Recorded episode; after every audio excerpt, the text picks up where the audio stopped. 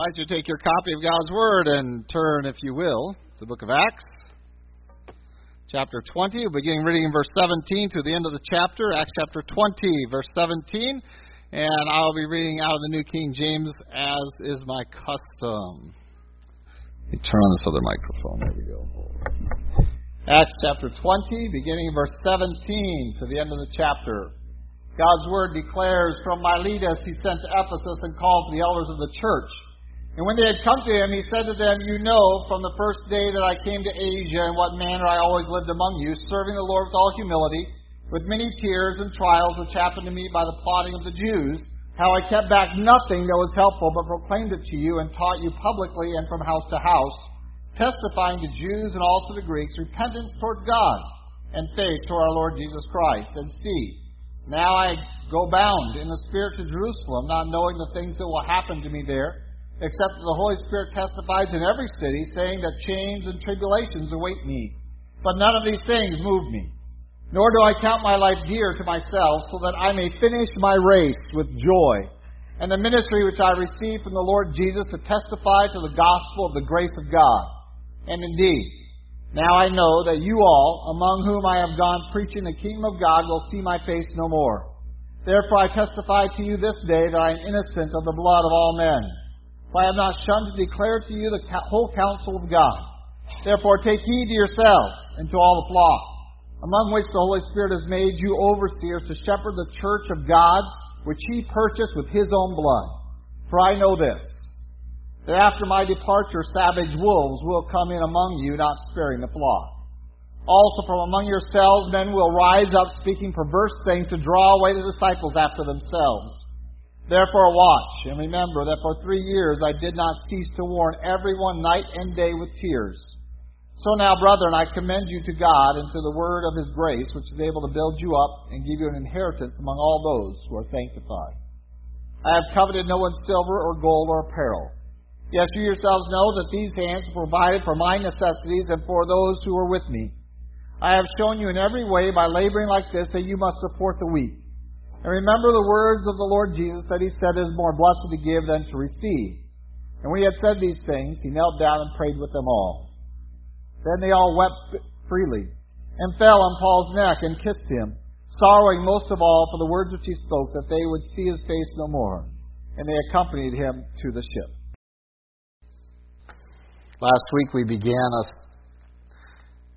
to look at uh, Paul's trip to Jerusalem in terms of some of his stops. We're going to have several to visit, and uh, the visit here is with the pastors from the region of Ephesus, um, but it's not going to be in Ephesus, as we talked about his uh, unwillingness to stop there because of the heart that he has for them and the unlikelihood that he'd be able to stop for a brief time and then move on. Some have said, well, um, there's a possibility the port in Ephesus was being worked on by the Romans, and so he would have had to have stopped out farther out um, along the shore and hiked back in and didn't want to take the time to do that. That is certainly a possibility.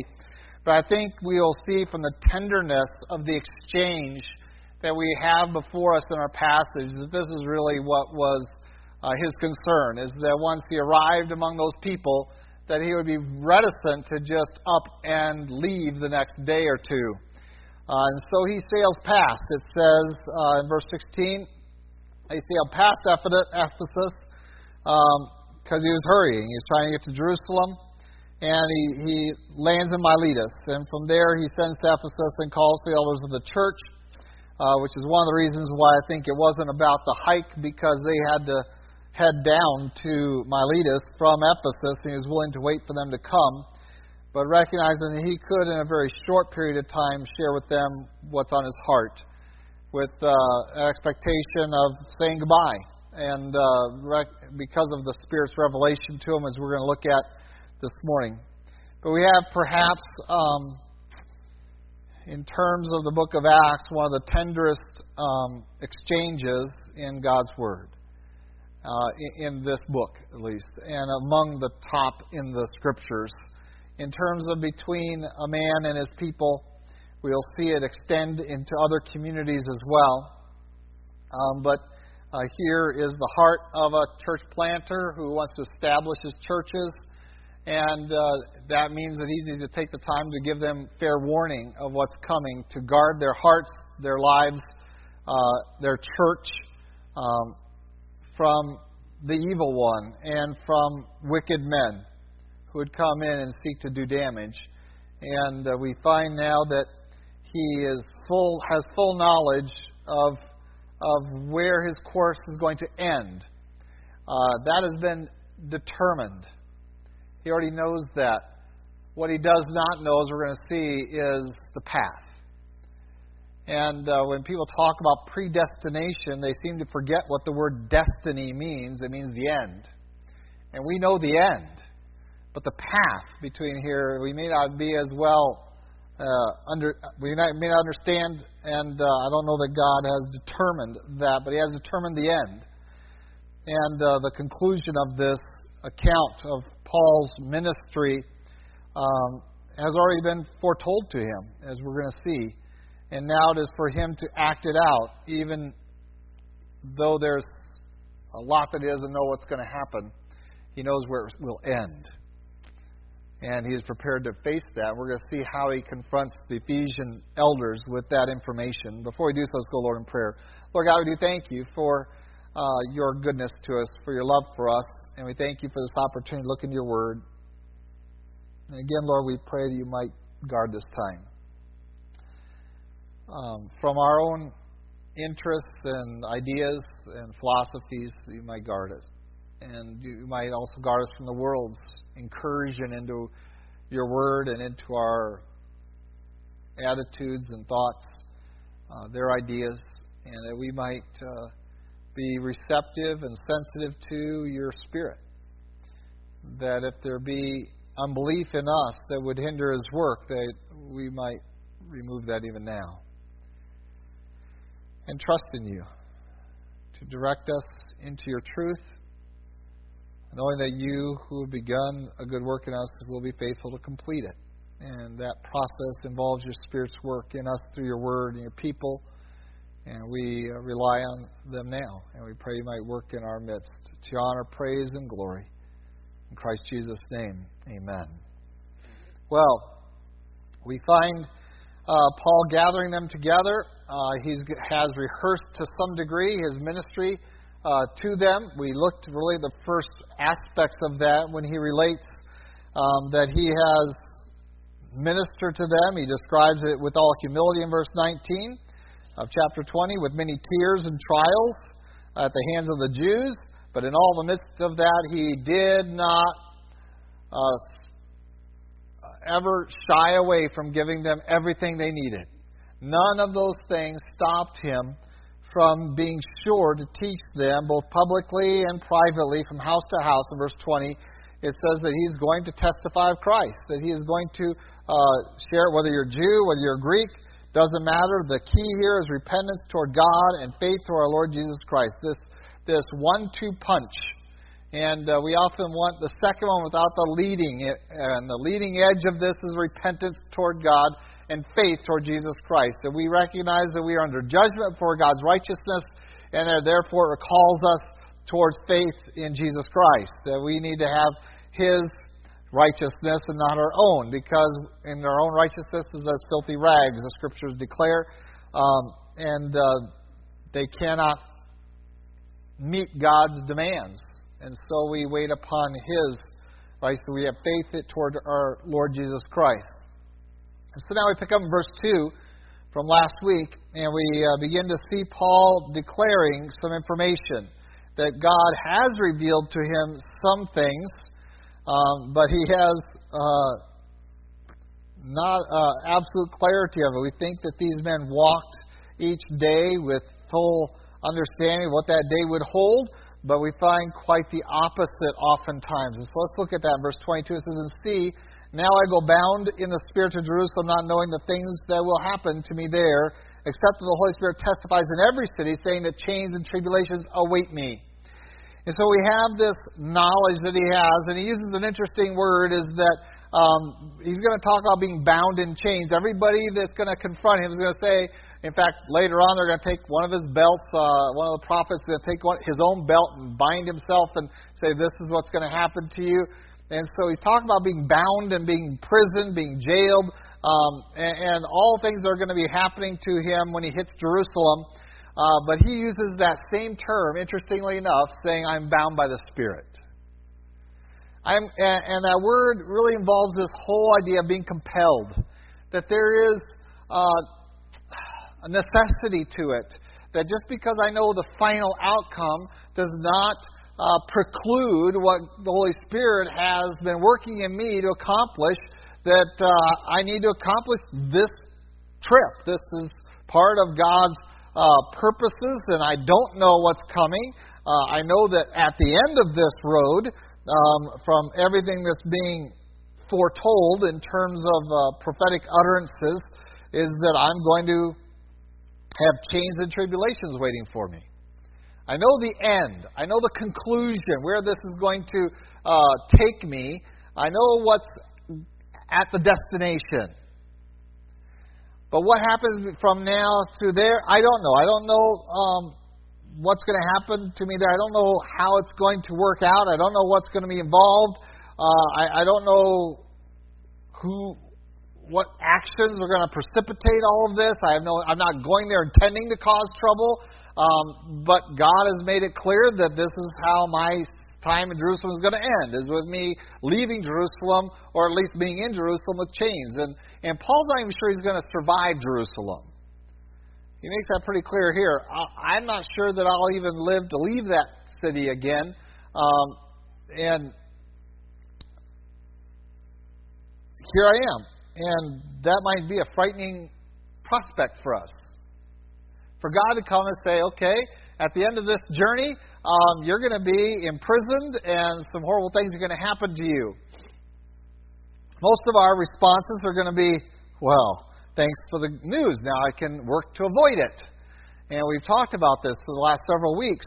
But rather, we see Paul embracing it. And one of the most powerful statements that he makes here in beginning verse 24 is that none of these things, but none of these things move me, nor do I count my life dear to myself, so that I may finish my race with joy and the ministry which I received from the Lord Jesus to testify to the gospel of the grace of God. And this is reminiscent for us of what we read in Philippians, where Paul, in Philippians chapter 3, talks about, um, you know, I, I, everything else is irrelevant, everything else is garbage, is, is trash, is rubbish, because um, I want to know Christ and I want to uh, participate in his sufferings that I might participate in his resurrection. And so I'm going to embrace all of this. I'm not going to seek to precipitate it. I'm not going to try to start things. I'm not going to be a rebel rouser. That's not what it is about. The gospel can do that on its own without us adding anything to it um, to incite this kind of uh, activity towards me. And, and, and really, we're going to see Paul do that. He's going to try to diffuse, diffuse, diffuse. And every time he tries, it just seems to blow up in his face worse and worse. Um, but he's going to not be a rebel rouser at all. He's not going to be antagonistic towards people generally. Um, and uh, uh, Yet here it comes. And he says, I'm willing to embrace suffering. That's okay if that's God's purpose. I'm not going to seek to incite it personally, but uh, by simply ministering the gospel of Jesus Christ, if this is what it produces in other men, then so be it. I will accept it. And again, we find that same comparison in Philippians. Let's read Philippians chapter 3. I think it's just worthwhile in case you're not familiar with it. I'm going to reference it several times here. So let's just read through this. Um, we'll pick up verse 7, uh, Philippians chapter 3, verse 7. But what things were gained to me, these I have counted lost for Christ. Yet indeed I also count all things lost for the excellence of the knowledge of Christ Jesus my Lord, for whom I have suffered the loss of all things, and count them as rubbish that I may gain Christ and be found in him, not having my own righteousness, which is from the law, but that which is through faith in Christ, the righteousness which is from God by faith, that I may know him and the power of his resurrection, the fellowship of his sufferings, being conformed to his death, if by any means I may attain to the resurrection from the dead. Not that I have already attained or am already perfected, but I press on that I may lay hold of that for which Christ Jesus has also laid hold of me. Brother, I do not count myself to have apprehended, but one thing I do, forgetting those things which are behind and reaching forward to those things which are ahead, I press toward the goal for the prize of the upward call of God in Christ Jesus. Therefore, let us, as many as are mature, have this mind. And if anything you think otherwise, God will reveal even this to you. Nevertheless, to the degree that we have already attained, let us walk by the same rule. Let us be of the same mind. So we find Paul using those same kinds of expressions that he shares here with the Ephesians of I, don't necessarily know what's exactly going to be awaiting me, but I know what the outcome is going to be, and it fits in line with what God had had revealed to Ananias way back at my conversion, where he says that I'm going to have to suffer many things for his name's sake, that I'm going to have to preach to Gentiles, to kings, and to the Jews as well. And, uh, and so it fits that uh, I haven't really gotten to that realm of speaking to kings, and uh, God has protected him from it on several occasions. He protected out in Ephesus. Remember, the believers held him back. Don't go in there. You're liable to get arrested or something. You're going to be taken off, and through that course, you could have made it to Rome. It could have happened in Corinth. It could have happened on a number of occasions where the believers either slipped him out or he was left for dead and got up and got out of the city. Um, there's several times he could have gone through the judicial system of Rome and ended up before Caesar. But those weren't of God's purposes. And, and now that this is God's purposes, God has shown that to him. And so he uses this phrase I am bound by the Spirit. Men may think that they're going to chain me and I'm going to have to be led around uh, according to their will. But the fact is, I'm already being led around according to someone's will. I'm already a prisoner. I'm already a captive. God has captivated my heart. And I am His servant, and I am ready to be led wherever He leads me to endure whatever I must endure for His name's sake. I am already bound. I am bound by the Spirit. And therefore, I have to do what the Spirit leads me to do. And there is not, no knowledge of what the future holds for me can change that. And so he says, nothing, none of these things move me. They, they don't shift my purpose. They don't, they don't make me question what I'm about to do. And, and later on, um, when uh, everyone is weeping, including all of his traveling companions, uh, Paul is, is going to ask him in 21, verse 13, What do you mean by weeping and breaking my heart? For I am ready not only to be bound, but also to die at Jerusalem for the name of the Lord Jesus. And finally, everyone kind of gets it about Paul, this weird character that just says, I'm going to serve God no matter what. Nothing's going to dissuade me from following Him. I am bound. That is, I am a servant, a slave, a, a, a prisoner of Christ, uh, of the will of the Spirit. And so I will persist in this. Why weep and cry? It's all you all you know is that I'm going to end up in prison. But you don't know anymore, and neither do I. And that's okay. And Paul says, I don't mind getting in prison because I don't mind dying for Christ. So if we're willing to die for Him, being imprisoned or bound or anything else, beaten, that's pretty that's less. So if I'm willing to do the greater, I should be willing to do the lesser things. And so that should be a very simple thing uh, for everyone to understand. And finally, the people begin to realize that in verse 14 and 21, which we're going to get to in a few weeks, um, a little more fully, is the will of the Lord be done. We're going to talk about that phrase a little bit more then. But we find Paul recognizing that while not every step of this race is, is known to me, the, one of those milestones of my race with, for God um, has been revealed. One of those milestones, uh, one of those hurdles, if you will. I, I'm not going to say it's the finish line because it's not, is it? We know it's not the finish line. In fact, um, it's going to open up a whole door of opportunity for ministry that Paul would never have gotten. And so this wasn't something to be feared. This was something to be embraced. Think about this a little bit. Um, let's just put this in perspective, uh, and so you can begin to recognize how dependent we are on this transition of ministry for Paul. Um, every prison epistle was written after this event in Jerusalem. And we now maybe you don't think of the books of the Bible by where they are written, but one of the ways we designate them are the prison epistles. That is the letters Paul wrote from jail. You don't have much else to do. You can't go visit the churches.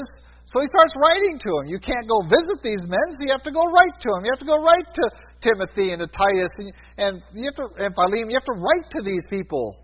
And we have those letters in our Bible. God isn't done with Paul just because he's going to be bound by men. He is bound by the Spirit because the Spirit still has work for him on the other side.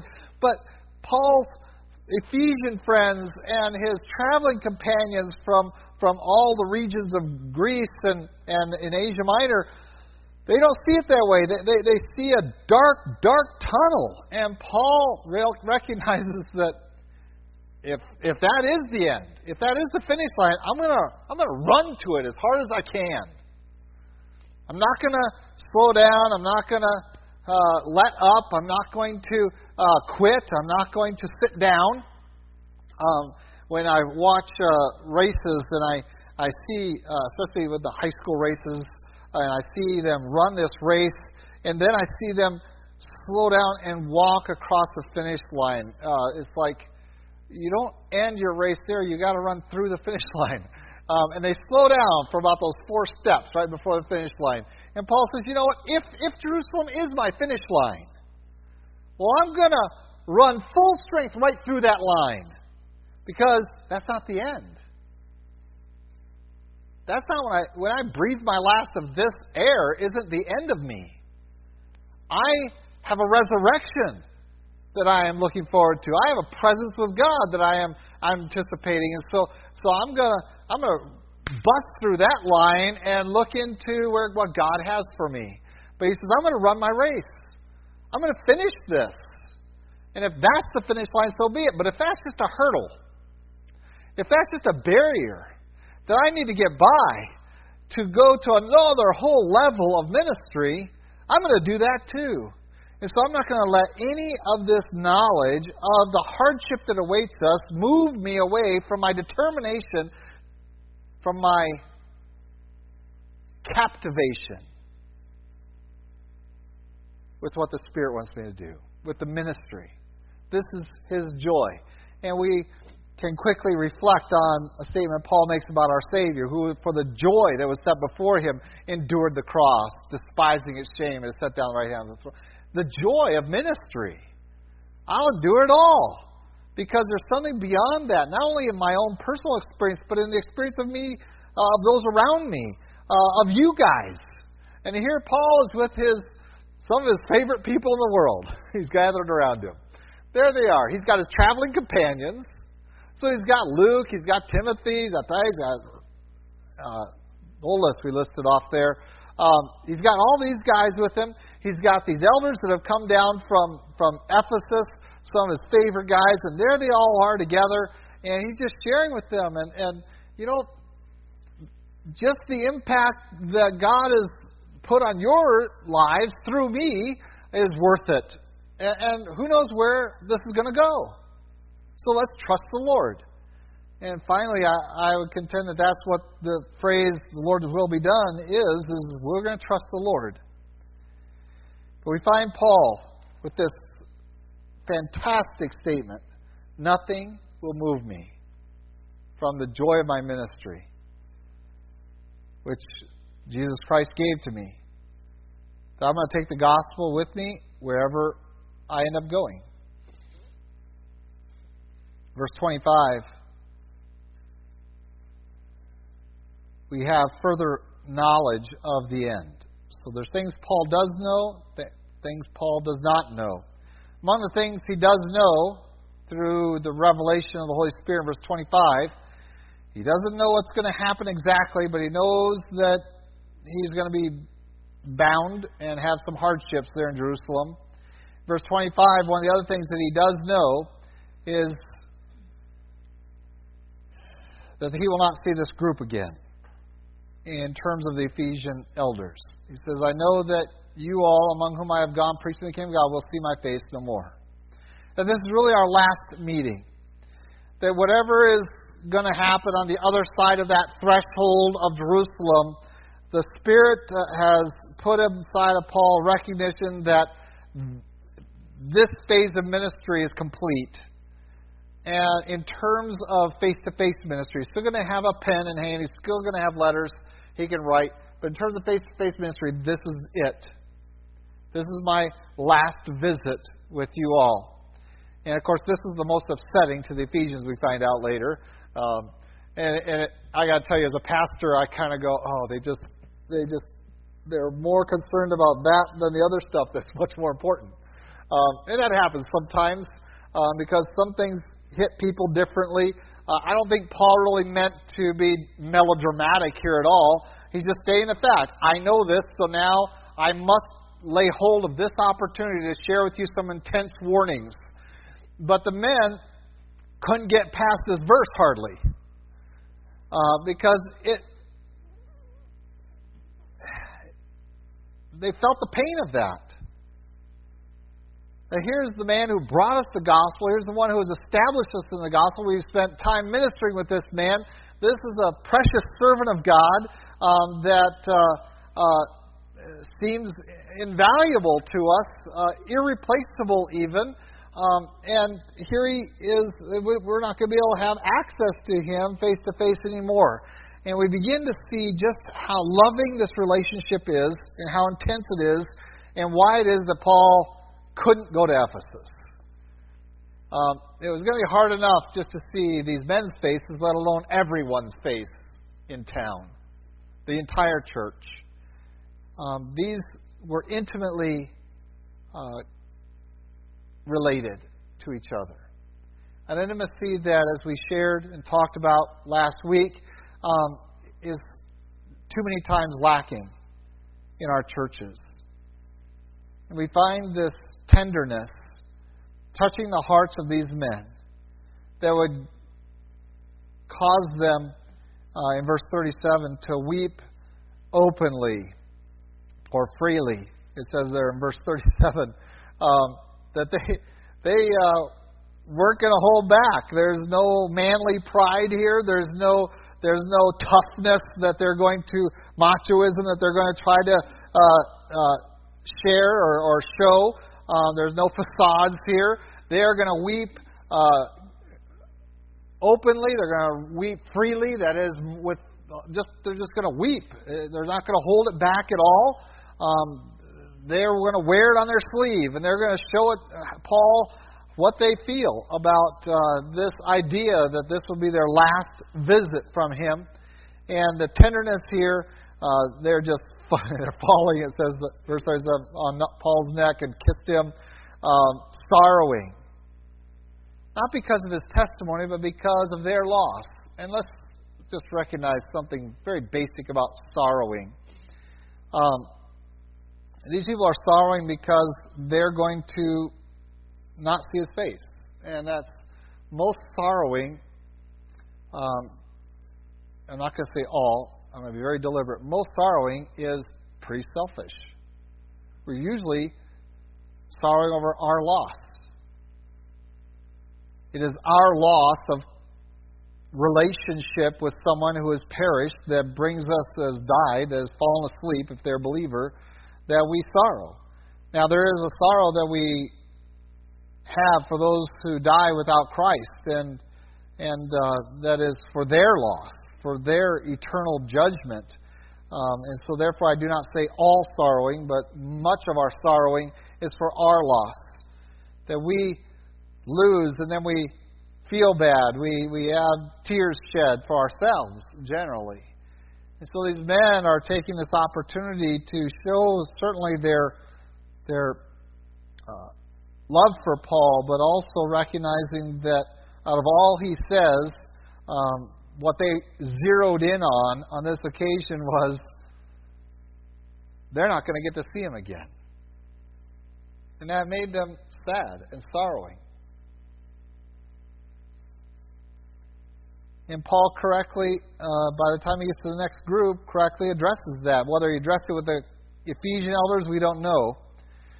I would contend that he probably did, with words similar to chapter 21, verse 13. The fact is that we uh, ought to be rejoicing that God is willing to use and to direct a man like Paul in his ministry, and for this kind of testimony that I will serve the Lord. I am bound to. Nothing will move me from that condition of being bound in the Spirit. Nothing. Nothing will distract me from it. Nothing will raise its head to be of more value to me. Um, the chains of men have nothing comparable to the chains that I have allowed the Spirit to bind me with. That I am going to follow Him uh, into the deepest valleys, into the darkest places, uh, knowing that I can trust Him. And so, we have no reason to sorrow other than our own losses. In the midst of this condition, Paul wants to share with them this testimony. being his last face to face visit with them, and certainly this is probably the content of most of his visits that he has, but we have it related to us here on this occasion particularly. It says that he wants them to know that he is innocent of the blood of all, that he has not uh, avoided or shunned, is the word here in our uh, New, New King James, to declare to you the whole counsel of God. He hasn't, he hasn't shirked from that responsibility to share with them all of the instruction God has. He is not leaving out large categories of teaching. And this, I think, is very critical in understanding what is involved in establishing a church and establishing new believers in their faith, is they need this whole counsel. I have been how should I say this, rebuked on occasions um, throughout my ministry as a church planter, saying, no, you shouldn't be doing so much in depth teaching. You should be sharing the gospel and nothing else. By that, they meant you should just be sharing evangelistic sermons over and over and over and over again every sermon. Um, and believing that that establishes churches is evangelizing inside the corridors of church. Um, I'm not going to deny that there might be some necessity for evangelism inside the corridors of the church. You've heard me say that frequently recently. But that cannot be the, the extent of it, that cannot be the fullness of it, and that does not establish churches. And I'll share with you why. Um, if we do not preach the whole counsel of God, if we leave huge voids in our teaching that we're unwilling to visit because Either we are wishy washy in them because we haven't come to a position or because we want to avoid the debate and the and the engagement that might occur because we might offend someone over here in this theological camp, and so we just avoid that. Um, we are doing an injustice to the ministry of the church, and what we are setting the church up for is to fall for the very things that Paul sees coming down the road in Ephesus. We are setting them up for that.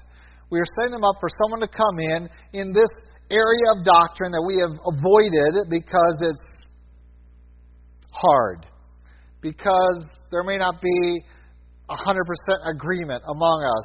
Um, and, and, so we just avoid it. Uh, and that kind of teaching ministry does severe damage to the church. And those that rebuke me for preaching the way I preach and for trying to do in depth Bible studies with people from the very beginning of a church. In fact, I had one man, when he found out that our, this church was only maybe two years old, and we were going through the book of Hebrews on Sunday night, and he's like, his jaw dropped. He says, Why would you do that?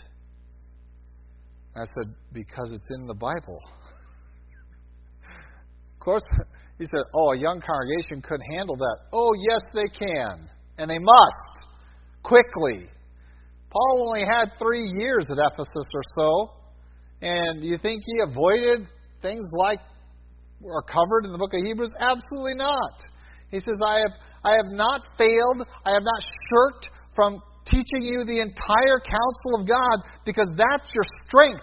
That's your foundation. That's your safety. That is, that, that is what guards you from all the incursions of error that are going to seek to make their way into your life, into your thought, into your, into your church family. And so it is necessary that our doctrine is, is, is broad as well as deep, that we cover all the bases. That we don't have people walking out of church going, I wonder what we believe about that. He's never really said. That should never be.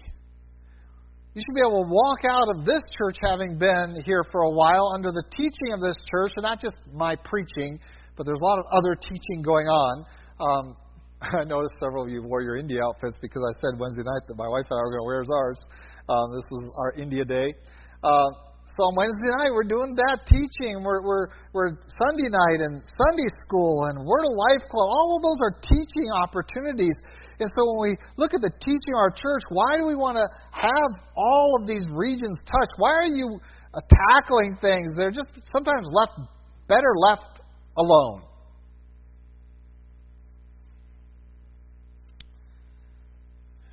because we'd be shirking our responsibility to teach the whole of God's Word.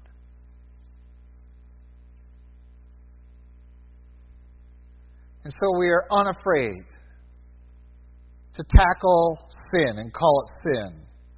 I don't care what the Supreme Court says.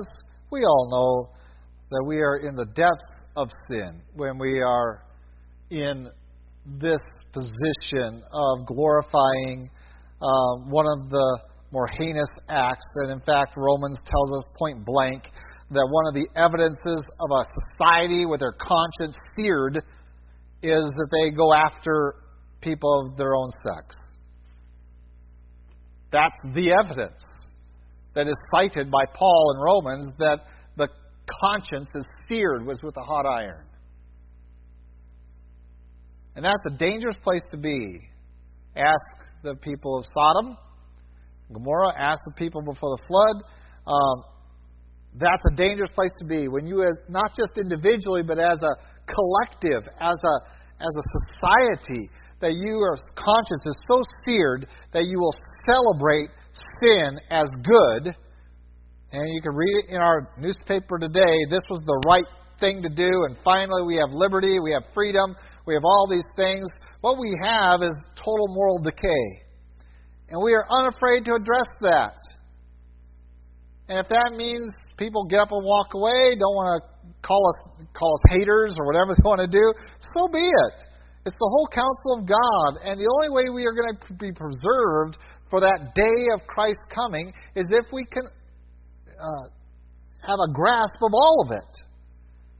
A strong enough grasp that none can loose us from it that the winds of the world aren't going to sway us, that they aren't going to rip us away from our foundations because we are well rooted in it. And so Paul says, On all of my work, here's why I am innocent of the blood of men. Why? Because I am not failed to declare to you the whole counsel of God. That's why I am innocent of men's blood. If I left you with great big gaps and holes that I was unwilling to address because, oh, it's too controversial, uh, or people might not like to hear that, um, that I've done a disservice to God. I cannot claim to be bound in the Spirit. I cannot claim to be free from the blood of all men. I have set you up to just be destroyed. I would be one of the greatest traitors to Christ that there would be. And yes, I would contend that some of the greatest traitors to Christ are standing in pulpits today, preaching less than the whole counsel of God, setting up people who want to follow God to fail to follow God. And here comes the warning that we've been waiting for. Something else God knows. Now I'm, a, I'm skipping a verse because I'm going to get back to it. Verse 29 For I know this so he knows he's not going to see them, but he also knows this. He knows his future. He's gone from his future to their future, to their collective future, him and them, to just their future. I know this that after my departure, savage wolves will come in among you, not sparing the flock. First warning I have shared with you the whole counsel of God, and I commission you to do the same thing because you're going to have assaults come against the church. It's going to say savage wolves will come in um, and have no consideration of the people of God. They'll have no love for them, they'll have no care for them. Uh, they're going to creep in um, as a wolf would. Um, a wolf doesn't charge in growling and snarling, they creep. Very quietly, as, get as close as they possibly can before they reveal themselves. Don't they? Come on, you've all watched Animal Planet or any of those. You've all seen those predators. They come in and they don't go run from a mile away. You don't see them coming. They've crept up They've crouched down. They're down in the grass pretending to be innocent and, and I'm just nothing and here I am on this low thing crawling along. I'm not a threat to you at all until they are right upon you and then they jump up and claws and teeth born. And now you're dead. Paul says that's coming. And because I know that's coming, I have made sure to preach to you the whole counsel of God. That's your defense. It's your way of recognizing these individuals and to, and to see them coming and crawling and saying, That's a wolf. I don't care that it's lower than the grass right now. I don't care that it looks like it's cowering and, and I don't care that it's quiet now. I can recognize it because of it of that's a wolf. and I can call it that whether it's acting like a wolf or not. And we somehow seem to be blinded to the fact that we use God's Word to recognize these savage wolves before they jump up with their claws and teeth born. But rather, we, we recognize them from far off, crawling towards us, not acting out their beliefs, not acting out who they really are. They're a great threat, but they don't act like it, do they? They're just creeping along in the grass. Oh, don't mind me. All quiet until they're on top of you. Paul says that's what's coming. This is opposition from outside, coming, trying to come in, creeping in. Now, you might think, be thinking about ISIS and things like that. That's that's not really the grave danger. The gravest danger are these that have crept in and have yet to uh, pounce, and they are there. Um, we would call them sleepers in our modern t- uh, terminology. The, who have doctrinal deviations that they are trying to introduce, and they're undermining people's faith in Christ and in His Word and in its inerrancy and its power and authority. And they are trying to undermine the values and, and mores, and, and they're undermining all the flock by making the flock think that they have the flock's interest at heart and that they are just a humble, non threatening person that just wants to express themselves. But we find instead that they're savage wolves and they don't care who they destroy.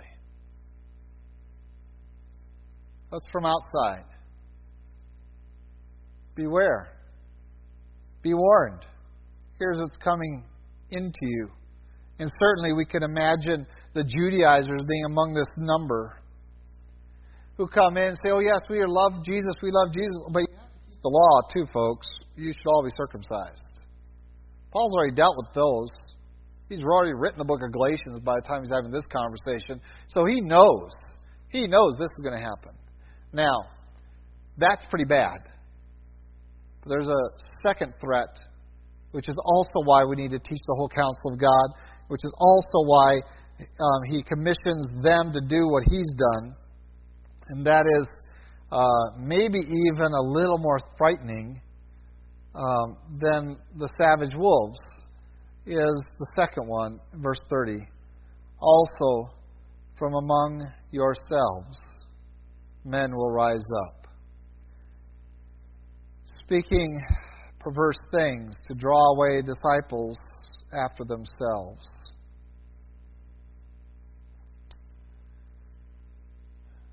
So Paul's got a group of pastors around him, of elders. And he looks out at these faces that love him, that are going to weep and, and hang on his neck. They're going to sorrow that they're not going to see him again. And he has a very pointed statement to say that among yourselves.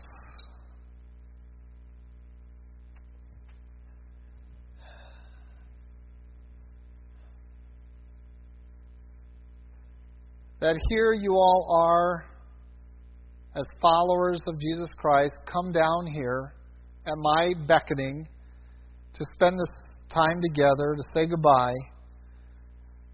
But when you go home, some of you, some of the very ones standing there among yourselves, some of you are going to become self interested. Some of you are going to want to have your own disciples. You're going to want to do your own thing.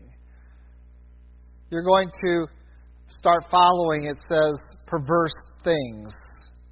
You're going to, and that, that's not just immoral things, but it's, it's that whole idea of perversion is basically uh, non standard. Um, you're going to be teaching things that just aren't uh, true.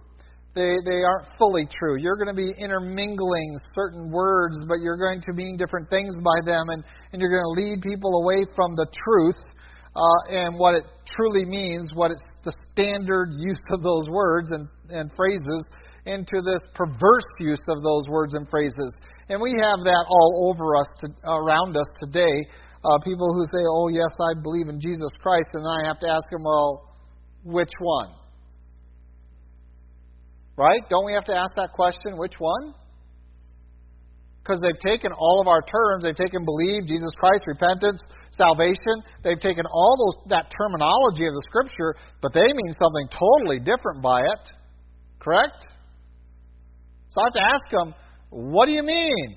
Which Jesus? Do you believe in the Mormon Jesus, the the Jehovah's Witness Jesus, the half brother of Satan? Uh, you believe in the Jesus of God's Word? You believe in the, you know, which Jesus? You tell me. Because they've taken the verbiage of Scripture and have perverted those meanings, and now they have led people away into error. And Paul says the reason you're doing this is because you want disciples for yourself. Instead of being slaves and captives of God to do His will, you want to exert your own influence, and you're going to be dragging people away from the truth um, by tweaking definitions to your liking, and you are a great hazard to the church. So, why do we need the whole counsel of God? To defend ourselves from ourselves. we need the whole counsel of God to defend ourselves from ourselves. That we are in, that we recognize there's an inherent danger Just as we talked about previously about faith, that that that uh, faith is is is is is jeopardized not because of God's side, because of man's side.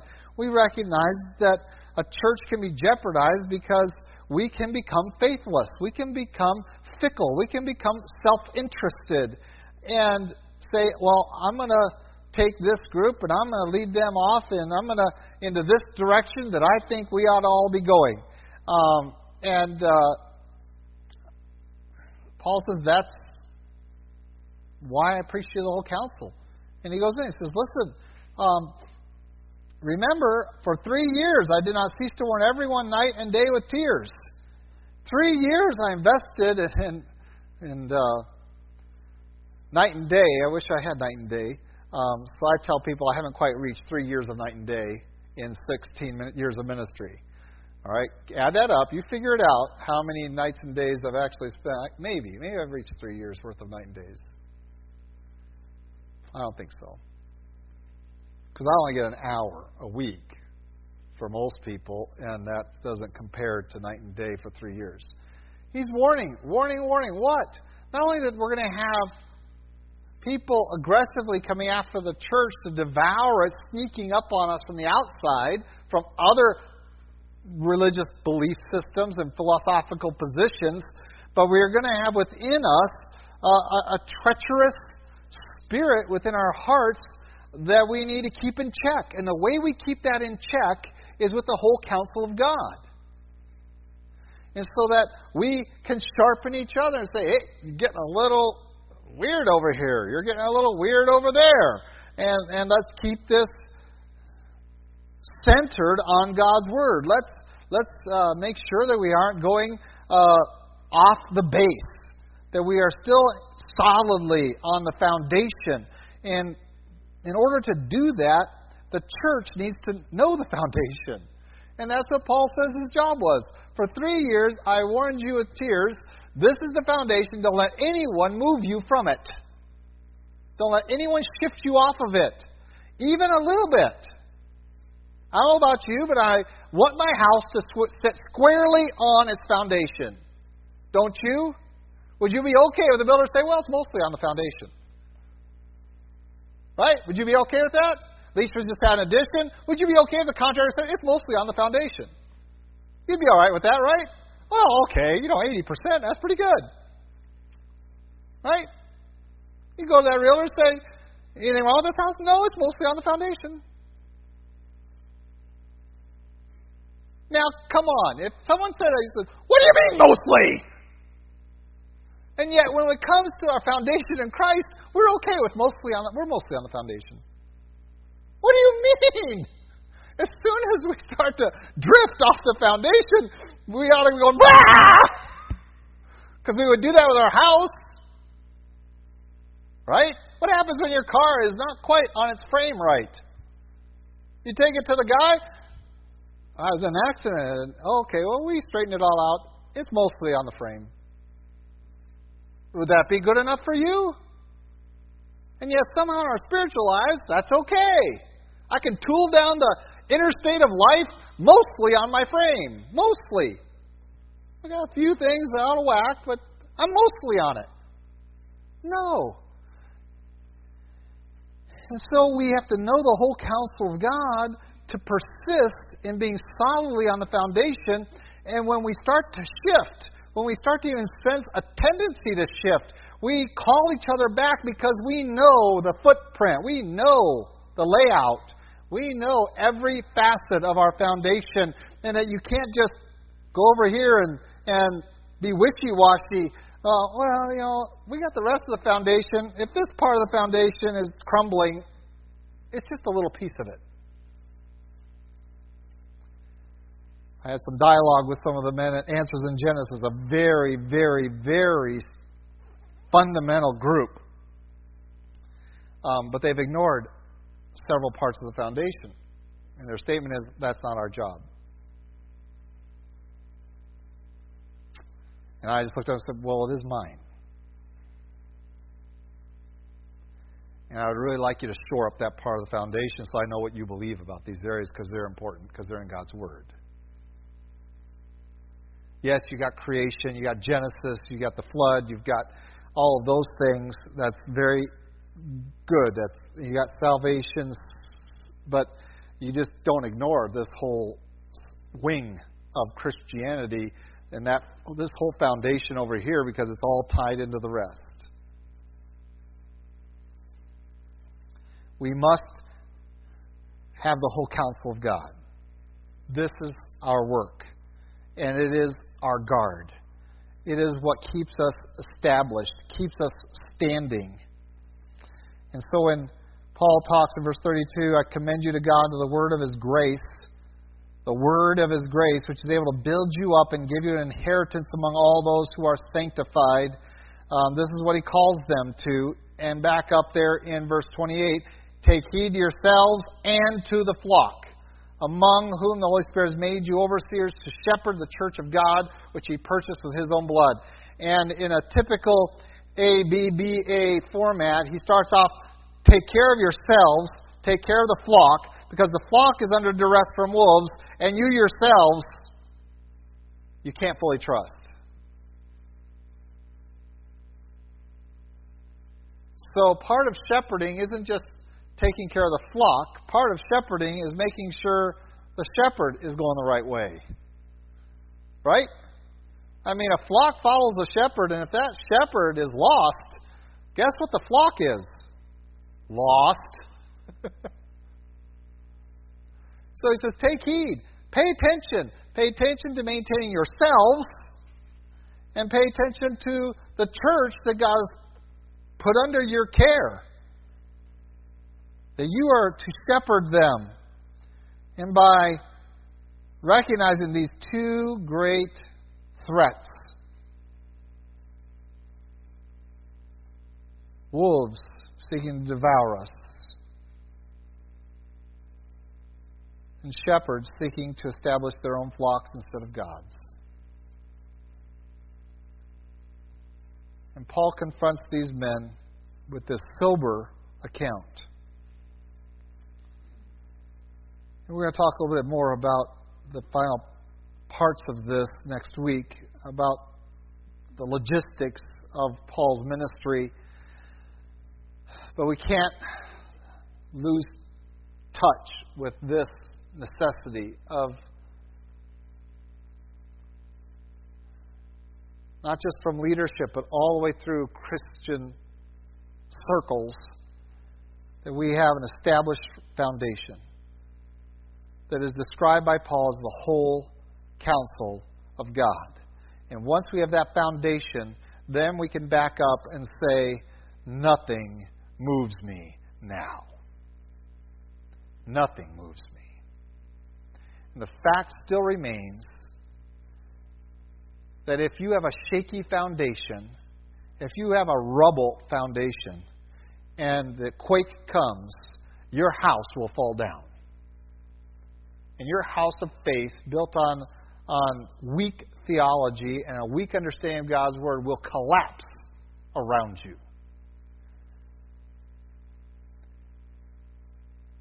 And I see a lot of Christians out there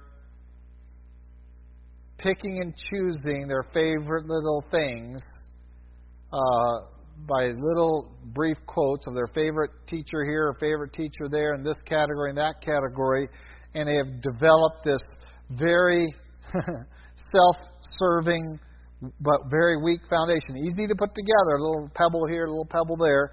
Um, this is the Haitian foundations, by the way, I'm talking about. They're all rubble. That's what they did. They just poured a bunch of little rocks in a trough. They poured dry cement over the top and expected the moisture from the ground and the air to harden it. And when the quake came, it all fell down. They built two story buildings on those kind of foundations rubble. But yet, spiritually, that's where most of us are too many in the church are spiritually just, I'll take a rock from here. I like this. I like that. Don't like that. Well, you got to have it all. You got to have this solid foundation, and now you are immovable. Now the quakes of life can come through, and you will stand. The opposition will occur, the winds will blow, the storms will roar, and you will stand. And the reason we are so shaky in our faith is perhaps because we haven't invested enough into the foundation.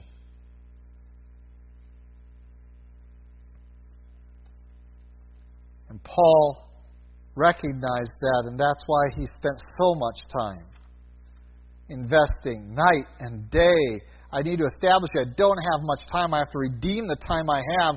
I have to invest in you, and you need to know the whole counsel of God.